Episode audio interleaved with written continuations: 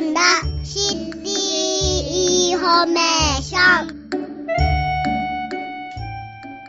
第3月曜日は賢い消費者になりましょうと題して広報さんだ5月号に今日は掲載の話題。消費生活センターの相談員さんに分かりやすく解説をしていただきましょう。そして後半はタイムリーな情報を伺ってまいります。まずは消費生活センターから相談員の大塚智子さんにお話をいただきます。海産物の電話勧誘販売にご注意をという、このテーマを選ばれたのはなぜでしょうか？はい。突然カニやホタテなどの海産物を購入するように電話があって、はい、消費者が断りきれず、ええ、そして強引に契約させられて困っているとの相談が複数あります。そうなんですね、はい、特に高齢者は自宅にいる機会が多いので、ね、電話被害電話勧誘の被害に遭いやすいため注意していただきたいと思ってこのテーマを取り上げました。はい。ありがとうございます。ではちょっとここであの相談内容をご紹介していきたいと思いますえー、かかってくる電話の内容がですね、当店で海産物を購入されたことがあると電話がまずあるんですね。そうするとご本人は覚えはないと伝えたんですが、コロナの影響で商品が売れない、廃棄処分前の商品を詰め合わせて1万5000円で買ってもらえないかと勧誘されました。断りきれないまま配達日を告げられて承諾してしまいました。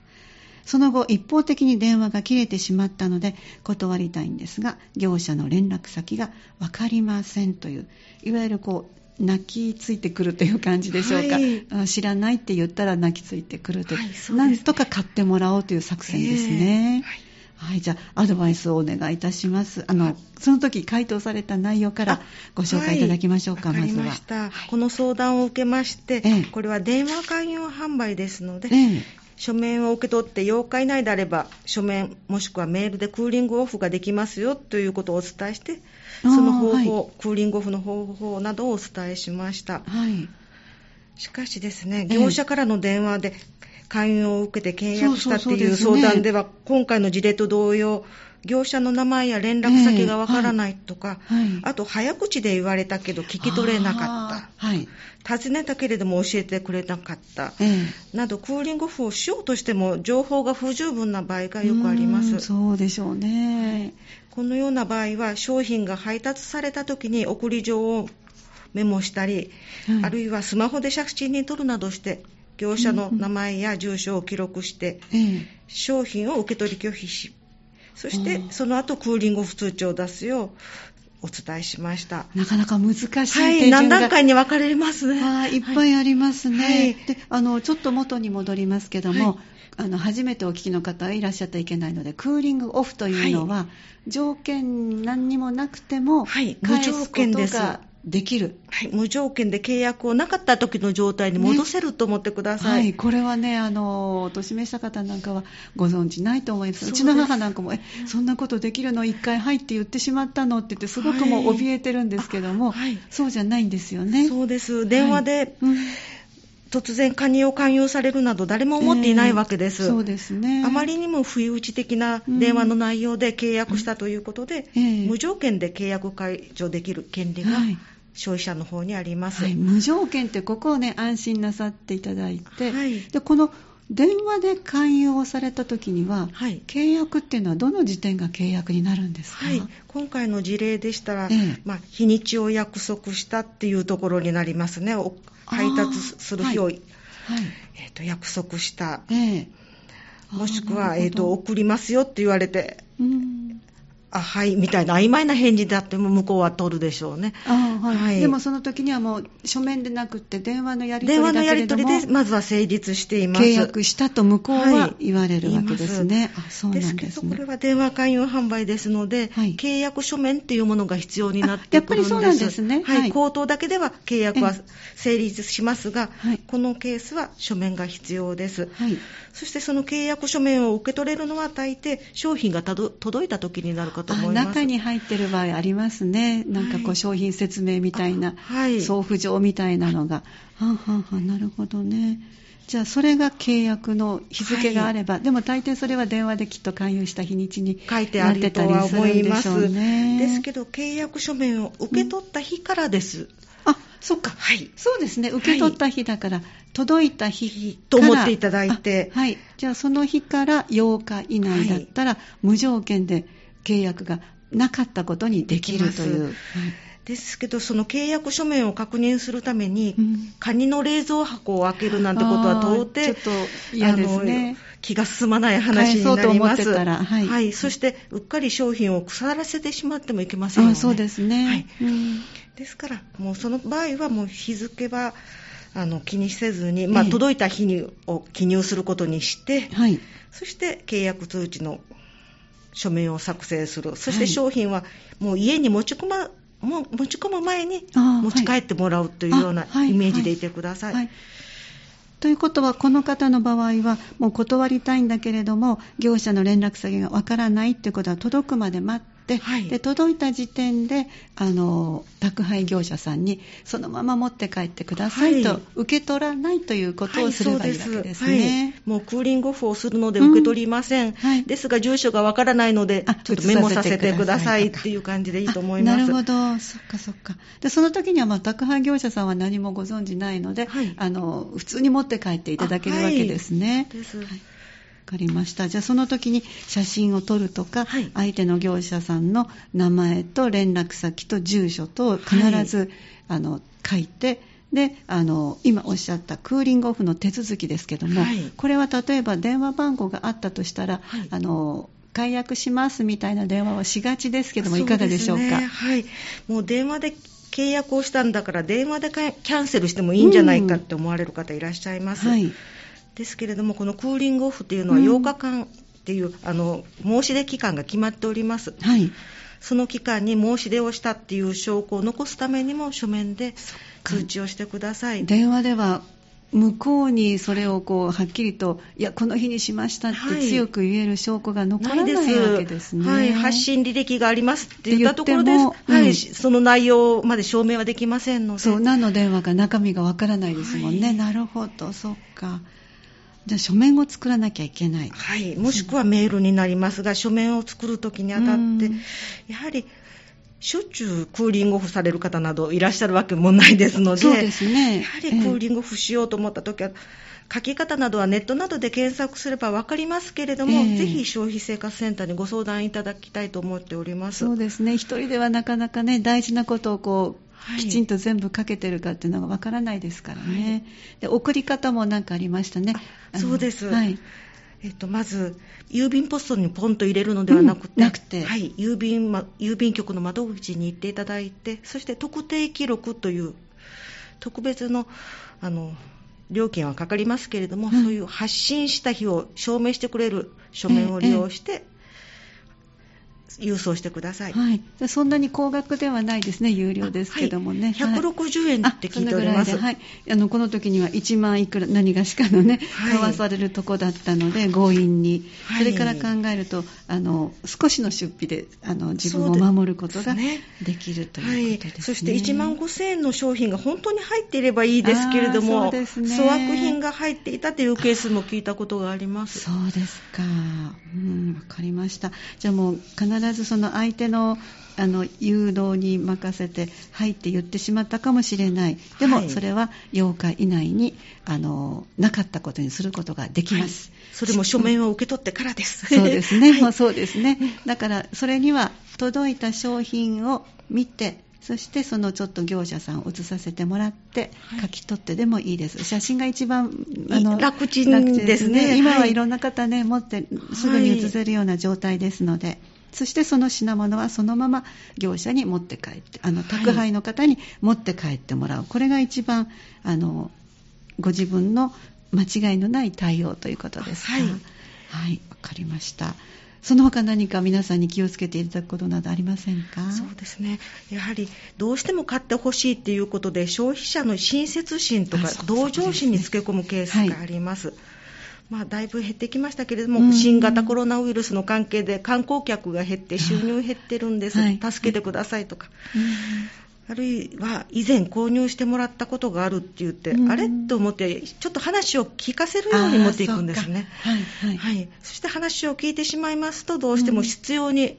えーと、勧誘が始まります。ですからあれおかしなことだな、覚えがないなっていう時は、できるだけ早く通話を切って終わ終えてください。だいたい30秒以内に電話が切れるといいと言われています。そうですか。はい。わかりました。そしてその断る方法も、あの、日本語ではとってもね、やんわりと結構でございますとか言いがちですけど、これは、はい、あの、業者にとっては、いい方に取りますね。ですから、いりませんっていう言葉でいいと思います。いりません。契約しませんとか、はい、いりませんとか。はっきりいらないという意味の言葉を使わなきゃダメそうですね、家族に相談してみないととか、そういう曖昧な返事でしたら、また電話かかってきますので。そうなんですね。わかりました。そして皆さん割と気軽にヒッピーモール6階の方にもご相談に来られるようですね。はい。はい。じゃあご相談日、えー、ご紹介ください。はい。相談日は平日月曜から金曜日、そして第2、第4土曜日の10時から17時になっております。はいえっと、月曜から金曜、そして第2、第4の土曜日で朝10時から夕方5時まで、あの、お年めされた方もね、たくさん来られてらっしゃるので、はい、皆さんはゆっくりゆっくり丁寧に聞いてくださるので、どんなことでもご自分で心配なことがありましたら、お尋ねいただきたいですね。はい。はい。わかりました。まずは前半でお話をいただきましたのは、消費生活センター相談員の大塚智子さんでした。どうもありがとうございました。ありがとうございました。それではこの後半はまちづくり共同センター消費生活ご担当の小寺さんにお話を伺ってまいりましょう、え、それではその前にもう一度皆さんに、え、ご相談気軽になさる時の、え、場所キッピーモール6階です。電話番号もご紹介しておきましょう。電話079-559-5059 079-559-5059相談日は月曜日から金曜日までと第2、第4土曜日、朝10時から夕方5時までとなっています。それでは後半お入りいただきましたのは、まちづくり共同センター消費生活ご担当の小寺武さんです。では、ターミリな話題ということで、今日はどんなお話をご紹介いただきますか？はい、えー、今回は、あの、えー、三田市ますり共同センターで、まあ、開催します、消費者教育セミナーについて、まあ、ご紹介したいなと思っております。はい、消費者教育セミナー。はい。じゃあ内容を早速ご紹介ください。はい、えー、今回の消費生活セミナーは、はいえー、知っててよかった消費生活術と、まあ、健康を学ぼうと題しまして、はい、5月28日日曜日、はい、5月30日火曜日の両日にわたり、まあ、文部科学省が推奨する、まあえー、土曜学習応援団に、まあ、賛同しておられる、えー、企業、明治安田生命保険総合会社の、まあ、講師をお招きして開催いたします。はい。土曜学習応援団というのがあるんですか、はい、はい、そうなんです。はいはい、じゃあ、両方のテーマとしては、知っててよかった消費生活術と健康を学ぼう。はい、じゃあ、まずは5月28日からご紹介ください。はい、えー、5月28日の日曜日は、えー、中学生と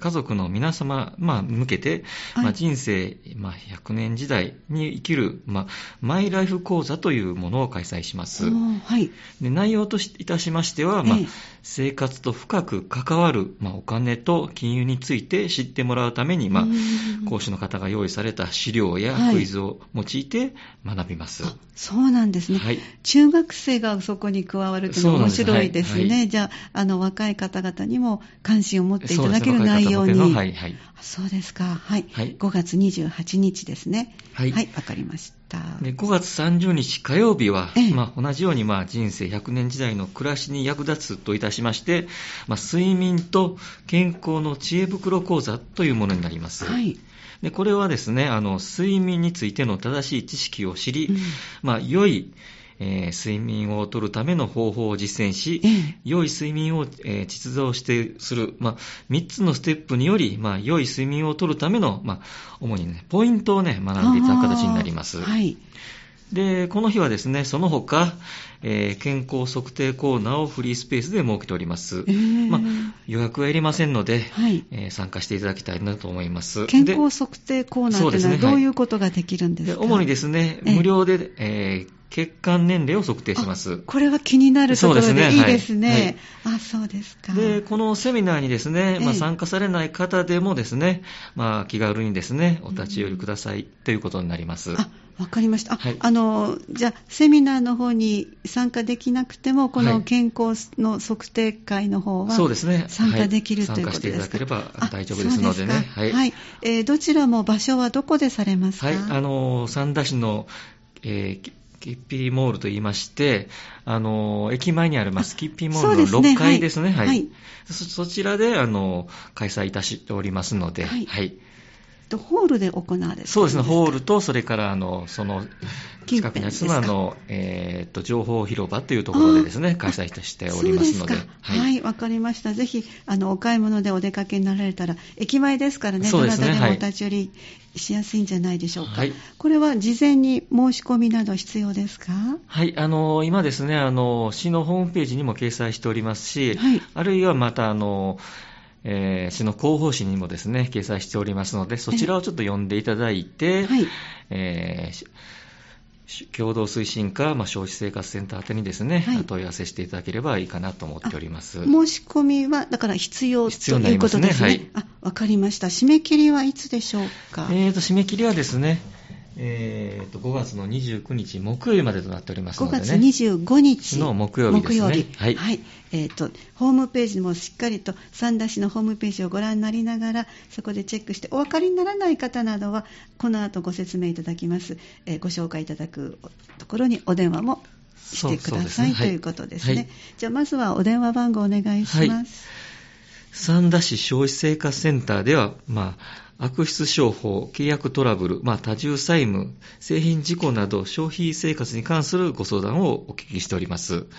で、また、あの、市内で発生している、まあ、消費者トラブルの情報や悪質商法への対策についても、まあ、様々な事例をホームページに掲載しております。えー、その他、あの、事例をですね、えー、掲載しておりまして、まあ、地域での啓発、えー、注意喚起、のため、まあ、資料が、えー、や、まあ、情報が欲しいという方のご要望もお答えしますので、うん。まあ、ぜひお気軽にご相談ください。はい、で、場所はですね、先ほど申しましたように、あの、三田市駅前キッピーモール6階、まちづくり共同センターの中にありますので、えー、連絡の方はですね、あの、電話番号079-559-5059となっております。はい、